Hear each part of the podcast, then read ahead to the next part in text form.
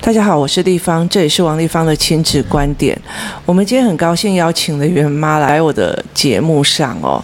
我们先谈谈孩子的状况哦。袁妈的小孩当初是幼儿园都在体制外嘛，那后来她就把小孩弄到体制内，小一就弄到体制内哦。然后那个时候小孩的状况哦，就是很乖的小孩哦，这以一般人来讲哦，就会觉得这个小孩非常的乖，然后非常的听话，然后讲话也头头是道，对，然后很好说话，很好聊。他有好聊吗？那时候还好。好聊到还好，他会会讲，会回答的可能是大人想听的。对，他回答的是大人想听的哦。然后他的语言结构或干嘛的，然后他很会管秩序。对，很会，很是，对，是他就是一个小老师哦。然后后来其实当初那时候他，袁妈听了我的建议之后，就搬家嘛，然后转学嘛，然后就是排除众议这样子哦，然后跑到台北来，然后去读一个比较人家说所谓的明星小学啊，就是比较公立的小学，这样是公立的，但是它是比较额满学校这样子。那他就去了。其实圆圆哦，就是这个孩子其实到了3年级吧，对，差不多到3年级左右，对，他才跟我讲说他很感谢他妈妈帮他转学转过。然后我就想说已经转2年了，所以你前面都不知道吗？他说他不知道为什么妈妈在做这个决定，因为那时候在体制外都很 happy 嘛，对，然后没有什么作业，没有干嘛。那后来我就慢慢的让他看那个学习概念，好像他那时候学习动机也没有学到很完整，对不对？其实没有。其实圆圆的状况是这样，就是我先从幼儿园这边开始分享一下，就是其实幼儿园我们刚刚就是我们这个有说过是他是念体制外的学校嘛，那当然学校有很多体验啊，有很多就是活动啊，好，那甚至他们学校其实是算是在山上啊，那是大家都很向往。然后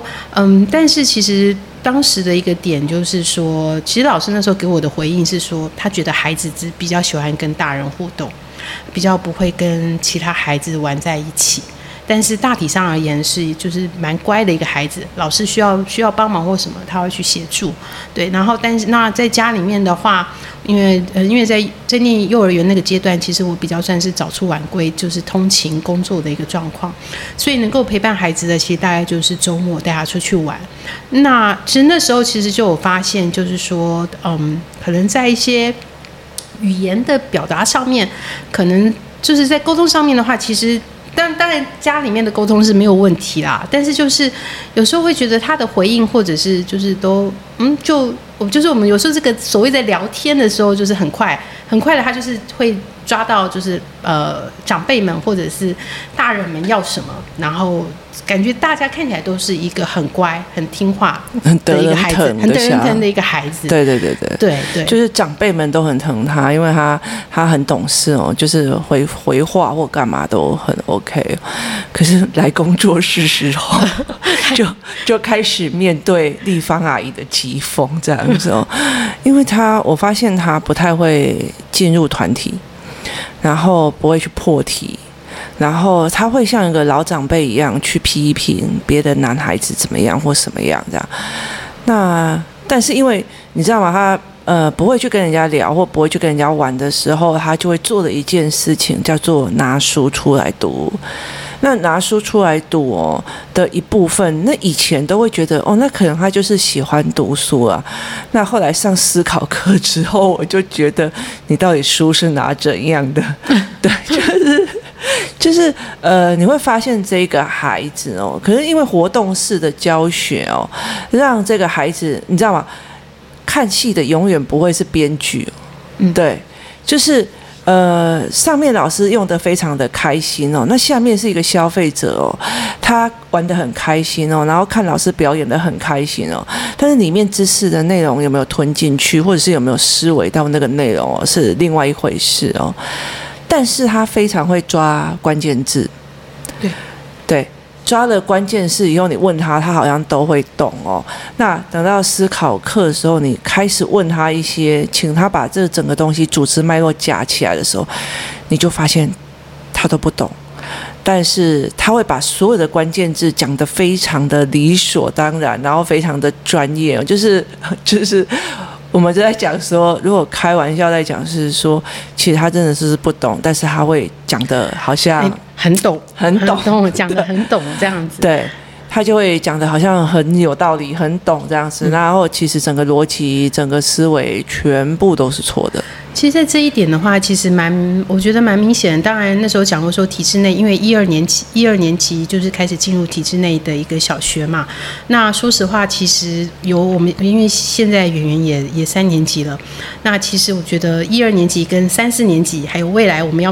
继续这个面临的5、6年级，这是分别是3个阶段。但是我自己感受蛮深刻的，其实是。像在思考班之前的话，其实像有些作业啊或等等，其实他基本上他的表现在其他大人来看是非常 OK 的，因为会主动做作业，把作业做完，然后把什么事情做好，然后才会要去做比如说做他们其他，比如说他自己的想要这个的活动，对。但是实际上就像我们刚刚丽芳说的，当我们在比如说在聊天，在跟孩子聊天，在问一些问题的时候，但往往他回答了大人要的答案之后，后面再问他的一些想法或者是他的回应的时候，就没有了，就停住了，感觉就延展不下去了，或者之后他会说我不知道。然后或者顺着大人的意思这样子。那时候令人比较担心的就是，其实最主要的一个点就是他没有自己的思考，没有自己为主的一个思考，或者是说没有自己的一个建立出来的一个逻辑或者是判断。那这一点而言，其实在以我们现在大人来看，其实对我们来说是非常重要的。因为老实说，即便是我们就算是大人了，有些人可能或许都还未必能有自己一个很有清楚的一个逻辑，或者是一个思维的一个系统，或者是有一个所谓就是一个观念这样子。对，在最近3年级这个上了思考班之后，就是很多谢谢立方很多一些，我也在从中学习怎么跟孩子一些对话，好，然后跟怎么样刺激他的一些思考方式。但终于发现，他越来越有点，该怎么说呢？就是以前都是这样乖乖的，然后顺着大人，觉得大人想要怎么做，他会顺着做。但现在的话，他会有自己的想法，他会告诉我说，他觉得可能在学校遇到什么状况，或者他观察了什么情形，或者他看了某本书，他觉得不合理的一些地方，然后他觉得应该要怎么样。那这个就很有趣了，这有很多一些亲子的对话可以往后延伸。然后另外的话，我觉得他会可能或许其他。大人来看会觉得就是说啊，孩子是不是好像不听话了，或者是说有自己的想法了。但是在我来看，其实我是还蛮开心的，因为我相信大家都是不希望孩子只是一个只会听话，因这个牵扯到他未来他长大，不论是他在求学阶段，或者是说他在工作，他长大成人，这个是否能够独当一面的能力。如果他只是一个会听话的人，他没有自己的一个思考的话，这是很令人担心的。对，而且其实如果他的语言结构没有办法有逻辑的话，他其实被骗，他会全盘接受哦。他有一次他来我这边写作业，然后我印象很深刻，就是那个课文是5月雪吧，就在讲童话。那我就问他说为什么会叫做5月雪这样子，然后他就说因为它是白色的。然后我就跟他讲说，那立方已披个白色的被单，那我也是5月雪。然后他就忽然爆笑出来说不是，因为你不是花。然后我就说那百合花就算吗？他说不是这样。那我就问他说那你这整个课本你都会写的，然后也会抄了，那5月雪到底是什么？他说5月雪就是童话。那我说为什么童话就是5月雪？他就真的不知道，他没有办法去理解那个文本。然后后来到最后，我就开那个荧幕给他看嘛，他就忽然讲了一句话说，我就说雪是这个样子，就是树上也有白白的，然后地上也有白白的，很像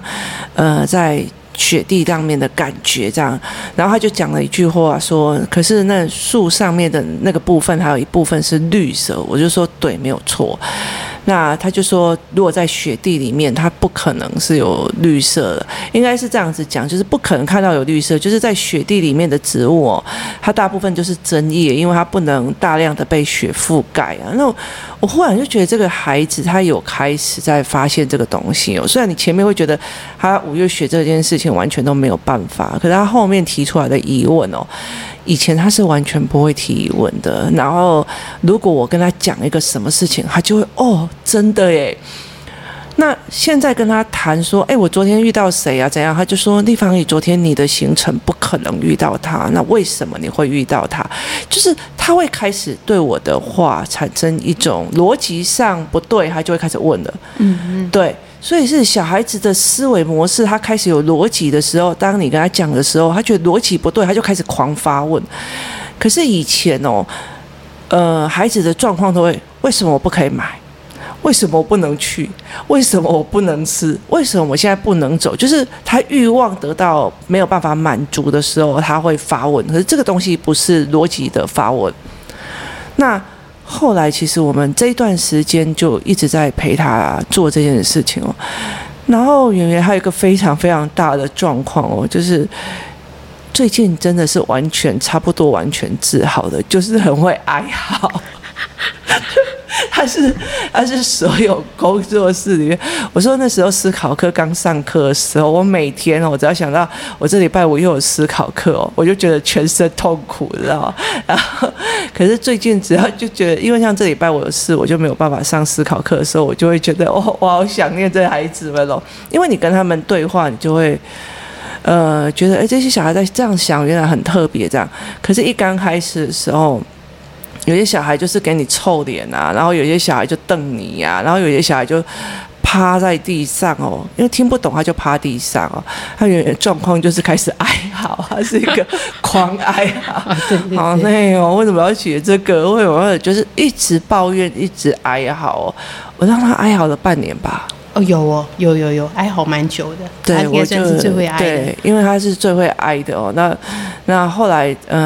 半年，我就是让他们哀嚎半年，然后让他们这个状况半年哦。这个的原因是因为我希望他们开始大鸣大放之后，我知道在思考课，不管跟立芳姨讲什么都不会被骂，不会被怎么样，所以那时候我是不可以要求他什么态度的哦。然后后来一个教案之后。他就闭嘴了、哦。那个这个教案也是令人印象深刻。对，他就因为教案之后他就闭嘴了。那慢慢的最近我就发现他几乎完全没有这样的状况了。嗯、对，他就没有在那边一边写字一边干嘛，一边哀嚎一边干嘛这样子哦。但是其实我觉得，圆妈现在也比较难熬的一件事情是。怎么去帮这个孩子的思考性？因为毕竟他已经3年级了哦。嗯，对，其实这部分的话，其实还蛮，尤其像我们这个知道他接下来4年级或者4、5、6年级，接下来会，不论是在课业上面，然后，当然所谓课业量当然就会蛮大的，然后要怎么样？就是思考的方式，如果还没有建立起来的话，那怎么样去面对后面的生活？其实的确是比较紧张的。那但是的话，这部分该怎么说呢？紧张归紧张，还是要继续熬啊。对啊，但是还是要继续熬啊。其实每个妈妈都在熬啊，这至少你看得懂啦。对，这是看得懂。但是我觉得其实也借这个机会，就是说，其实跟孩子的陪伴啊是。就是说像是很长久的，然后其实没有一个就像我们没有办法找到一套完美的教材，或者是有一个完美的学校，或者是说孩子他本来就有，其实在工作室我们也看到每个孩子其实都有各自自己的一些特点。那我想说的就是说其实每个人都在熬，所以我们就是，而且每个妈妈领到的功课其实都不一样。哦、他们刚来的时候，每个礼拜领功课哦，脸都很臭。然后思考班哦，我就说，我每次思考班要走出去的时候，我就说，你们可不可以不要再这种哀伤的脸对着我？就是我是说，大家都很羡慕，很多人跟我讲说，他很羡慕那些已经在工作室的妈妈。我就说，不好意思哦，你们要去看他们的脸啊。这累积的功课很多啊，而且其实是没有办法一下做完的。那我觉得其实也是在就像刚刚那个这个圆容易哀嚎这个关也是熬了半年才破，所以其实我觉得就是首先的话就是还是要能够跟孩子能够有对话的时间，然后去了解怎么样引导跟孩子对话，然后还有就是我觉得就是要了解怎么样子的首先不是只是陪孩子，怎么样子的陪伴才是能够帮助孩子的。对，而且我觉得其实我一直很没有办法认同说什么当妈妈就没有自己这一件事情哦。其实当妈妈要非常有自己哦，因为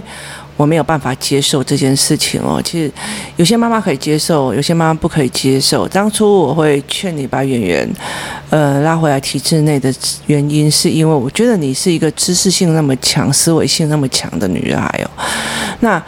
如果你以后要接受那种就是看到韩星就尖叫啊，然后脑袋里面就是我就是喜欢我就是怎样，我跟你讲，我觉得圆圆妈会自己先跳楼。对，就是你要理解哦，就是有些小孩我会跟妈妈们讲说这个要往哪边走，那个要往哪边走的一个很大原因是因为哦。你要了解，其实有些小孩如果他是思考性非常强的，他或许接下来他不会看得起他妈妈。问题是在于是有些小孩如果他没有思考性赶快建立起来，他妈妈应该会先撞墙。对，就是亲子沟通是这一件事情，就是妈妈的语言跟孩子的语言没有办法搭上线哦，尤其是在国中之后，他有没有办法搭上线是一个非常非常重大的一件事情哦。这个才是一个很大的问题点哦。我们在讲说，我们40几岁了哦，或者是50几岁的时候，当你生意或者是工作或遇到什么状况的时候，你可以有一个人可以请教跟思维哦，然后而不是你还要60-70岁的老太太，然后去担心那个50几岁的脑袋是短思考的决策。那个是差很多的。圆妈有很大的一个部分，我就觉得她思维性这么的强，然后她的能力这么的强哦。其实小孩我必须要拉到一定的，不是说她成绩要多好，但是她的思维的脉络其实是要跟妈妈搭上线。对，所以这个部分其实我也自己自觉要看怎么跟孩子就是练习的地方。因为像我自己有时候也会陷入一些自己的一些迷失跟盲点啊，那或者是说我自己觉得就是说孩子可能已经具备了某些的一些思考的一个方式跟逻辑了，那后来但是惊觉没有好，那这样怎么样陪孩子，就是说我们来开始练。那其实有些只是一些特别的点，那这一点的话，其实我必须要说，真的也是很感谢的地方，也很佩服地方，因为在某些观念跟一些点哦，有时候我们会说，孩子讲不听，或者是说怎么好像孩子都不会帮不会想，其实不是的，因为有时候是我们要在怎么样传达一个概念跟观念，在传达给孩子的时候，是怎么样能够让他们懂。那我觉得立方其实非常擅长这一块。那至于说是那非常其实很容易理解的方式，然后反过来让孩子站在比如说我们的一个观点来思考同样的一件事情，他的反应是跟我们一样吗？有时候孩子其实拐个弯，他就懂了。那下一次的时候，其实反而我们并不需要去责备孩子或什么，其实只要再用同样的点去转换，让孩子理解就可以了。对，其实我觉得是有一些很多的方法啦，而且我觉得在工作室里面哦，亲子一起上课哦，其实真的是蛮考验妈妈的哦，就是考验我啦，就是你会忽然发现妈妈已经快要不行了，再下去会家暴了。我觉得妈妈好奇怪，对别人的儿子哦都好温柔。对自己的小孩哦就不行哦，就是其实后来交换父母，让就是你去辅导别人的孩子的时候，你才可以真正的理解哦那个什么叫做就是不带情绪的教导。对，然后那个时候也才能够去看懂。那我觉得体制外有一个好处哦，就是让妈妈很放松哦。那个放松是因为你没有看到成绩哦，那没有看到成绩，你就不会觉得天哪，这小孩连这个都不会。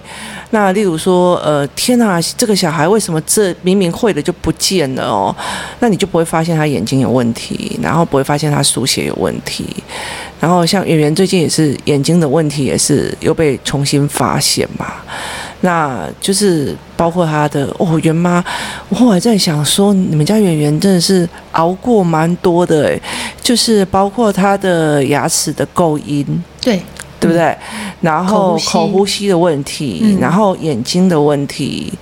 然后发声的问题，就是声音发出来的那个发声的问题，然后包括他的认知的问题。然后他会觉得别人只要叫他做什么事情，让他就我只要开心，别人让我一不开心，这件事情就是为难我的这件事情哦。就是他其实也熬过蛮多关的哎，这样想想是的、哦，好可怕。对对，但是还是要说，其实真的，当我们再去看的时候，真的发现就是说，孩子有时候啊，他卡在就比如说眼睛好了，眼睛这个部分也是我们后来有发现的，那其实也蛮感谢后来有找到一个解决的方案。可是这时候再回过头来看，就是说有时候我们可能只看到表面上说孩子的学习状况不好啊，比如说注意力不好，或者是写没几个字想睡觉啊，或者是等等的一些这个状况。那有时候我们有时候是实际上是有可能是误会孩子的，因为这个部分有时候我们是需要再去深究去了解说，是不是有什么可能类似像生理上的一些玩意的状况，我们能够去协助孩子，而且也可以让孩子理解到说啊，原来。不是他不愿意，只是说他可能先天上面，比如说眼睛有一些小状况，那我们刚找到这个方式是能够解决的，只要我们愿意去找。其实有状况我们都可以去，我们遇到状况，我们并不是说就是抱怨说啊，为什么我有这个情形，我为什么别人不会有我有，而是我们去找解决方案，然后找到解决方案之后呢，那其实状况其实可能比如说。这个看书的状况啊，然后这个眼睛容易就是疲劳这状况得到改善了。那当然，同样的就是说，这个比如说学习的状况可能就也会更好。那其实相对而言，也让孩子理解到说，其实我这个部分解决了，其实他也会让自己其实也增加了一个自信。我觉得最重要的一件事情是，我们一直在跟孩子讲，遇到问题解决就好，遇到问题解决就好。然后有时候其实你读不起来是方法的问题，是身体的问题。那但是知识还要不要？所以其实我们还是会用其他的方式，包括思考课或干嘛，把它拼凑出来。就是可能课业里面的方式是不需要，就是。其实我常常会跟人家讲哦，对，有很多人讲说，成绩不重要，对，但重要的是什么？重要那里面的知识不重要吗？重要哦。所以如果课本里面的或者是考试的方法，你没有办法去学到好成绩哦。但是你要想一件事情，那课本里面的那些知识跟思维模式，你是不是你的孩子去具备哦？要不然的话就是公升、公分、公斗分不清楚的时候，其实很难生活就是还是会被人家拿出来笑啊。就是你看，有时候我们会笑什么什么长大小时候不读书，长大当记者。你看那些记者所犯的错，其实就是一些所谓国中、国小，或者是说一些小概念上的问题哦。对，只是一些逻辑上面的。对，可是为什么有些人会去想要去笑这些事情，却告诉小孩说读书这个课本里面的知识不重要？它其实是重要，但是是怎么养成这件事情才比较能够去想。其实我觉得圆妈一直在陪孩子这样往上其实她熬过蛮多的。我觉得圆圆其实一直在看着我，因为我觉得所以。原妈是来去一阵风，因为她很忙所以有时候我就会，有时候会帮着她。我说，其实你妈妈当初要帮你拉过来的时候啊，真的是就是力抵了所有的反抗意见哦。那因为她知道她那个是对你好的那现在目前为止，那些反对的应该都已经变赞成了吧？哦，对啊，对不对？真的，因为后来就是他们也慢慢的了解了为什么我当初那样做的一些原因。对，对，重点是在于是，孩子的能力有跟上，然后孩子是一直有往前的，然后包括他的，他写字真的好漂亮，他的写字，然后他的思维逻辑，然后包括他的认真度，学习概念有一点点之后，他蛮认真的，然后又很会去请教别人。其实像外公啊，你愿意请教他，外公当初是反对很严重的，对对对，对，后来放心了。后来看到他在转到体制内的一个学校之后，小学之后，后来看到他的一个学习状态跟成果，其实是放心的。对，因为在圆圆的身边，其实在思考课里面，我会去帮孩子发现他身边有没有思考性人格哦。那我觉得只要他有思考性人格，等孩子的语言跟他的谦逊度上去之后，这些人都会变成他的贵人。对，贵人。对，外公是一个大贵人。对，外公是非常知识型人格。那当初他反对从体制内体制外转回来的原因，是因为他觉得你既然都已经把他放到体制外了，他回来一定是跟不上，然后甚至会觉得外面那么 happy， 为什么你要拉我进来，进入一个牢笼？他的小，你要，他应该是心疼女儿，要去面对自己就是自己女儿的反抗，说我妈妈逼我去读书了。为什么不是快乐的这一块？可是后来其实爷爷也已经越来越，爷爷现在很厉害，就会还会教小孩，教圆圆，然后就会觉得说，哎，这个小孩子蛮不错的，又愿意去请教人，然后又态度又很好，然后事情又做得非常的好，然后问的问题也不会是那种无脑的那种乱讲话这样，所以就是这是完全符合思维性老人家的所有的点。对啊，所以其实我也记得当初其实那时候在所谓不论是这个从体制外迁回来这个体制内的一个学校。然后当时其实也很多一些彷徨，然后跟很担心的一个点。然后那时候我其实也谢谢立方给我的提点，就是说有告诉我，就是我们要把时间其实往后拉，因为我必须要说，其实很多现在在看到对于学习这一块的一些诉求，就是都说我们要可能有快乐学习，或者是我们要多方位的学习，然后你有看到各式各样的，尤其现在资讯这么发达，但是有时候我们始终要保持，我个人觉得说，我们可能要看一个点，就是我们必须把时间拉长，就是如果可能不只是小学，或者甚至到国中、高中，那我希望我们必须要拉应该说这个时间线是很长的，或者甚至到他这个长大之后，那我们希望他的一个未来能够慢慢培养的一个能力是什么，而不是只是说在看当下。那如果以这样子来看的话，当下的一些可能一些成绩的一些表现，有时候我们可能就不会只 focus 只在成绩这一块，而是我们会拉得比较远，看他的就是需要具备的一些能力是什么，或者甚至还是再回过头来，就是说他的一个思考跟逻辑那一块，那个才是他一辈子要带着走的一个东西。其实那时候孩子跟我讲说，他现在很感谢妈妈当初愿意把他拉出来，然后来。你知道3年级是最讨厌读书的一个时间哦，3、4年级的，因为他们字越来越多，而且他读的学校也不是简单的。那其实他说他很谢谢妈妈的原因哦，那时候其实我蛮感动的。为什么？因为所谓的快乐学习哦，他们一直以为是唱唱跳跳 happy 没有压力哦，不是真正的快乐学习是在知识里面得到愉悦哦。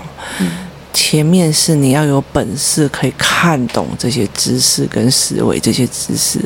那你才有办法去往前哦。那大部分的人，我在看学校的时候，我在看学校，我通常都会，你也知道嘛，我在建议别人学校，不会觉得说所有人都应该要跟我的小孩同一个学校。我常常会觉得说，这个小孩的某个思维他要在 A 学校，那个某个学校的思维他要在 B 学校，然后哪些小孩的思维他就应该要去哪个学校，是对他最有利的哦。所以其实我觉得，其实当初给圆圆跟圆妈的一个很大的建议，是因为他们家有这个要件，可以把这个孩子做这样的拉上来。而且其实我点醒了他一件事情哦，所谓的教学的噱头跟他有没有以学科上的架构这样慢慢拉上来，我可以接受很多不同的教学方法哦，但是它有没有符合这个学科的架构，跟孩子的思维模式，它有没有符合这件事情哦，才是一件事，才是最重要，而不是去取悦这个孩子开不开心哦。这才是一个很大的一个点哦。那因为妈其实是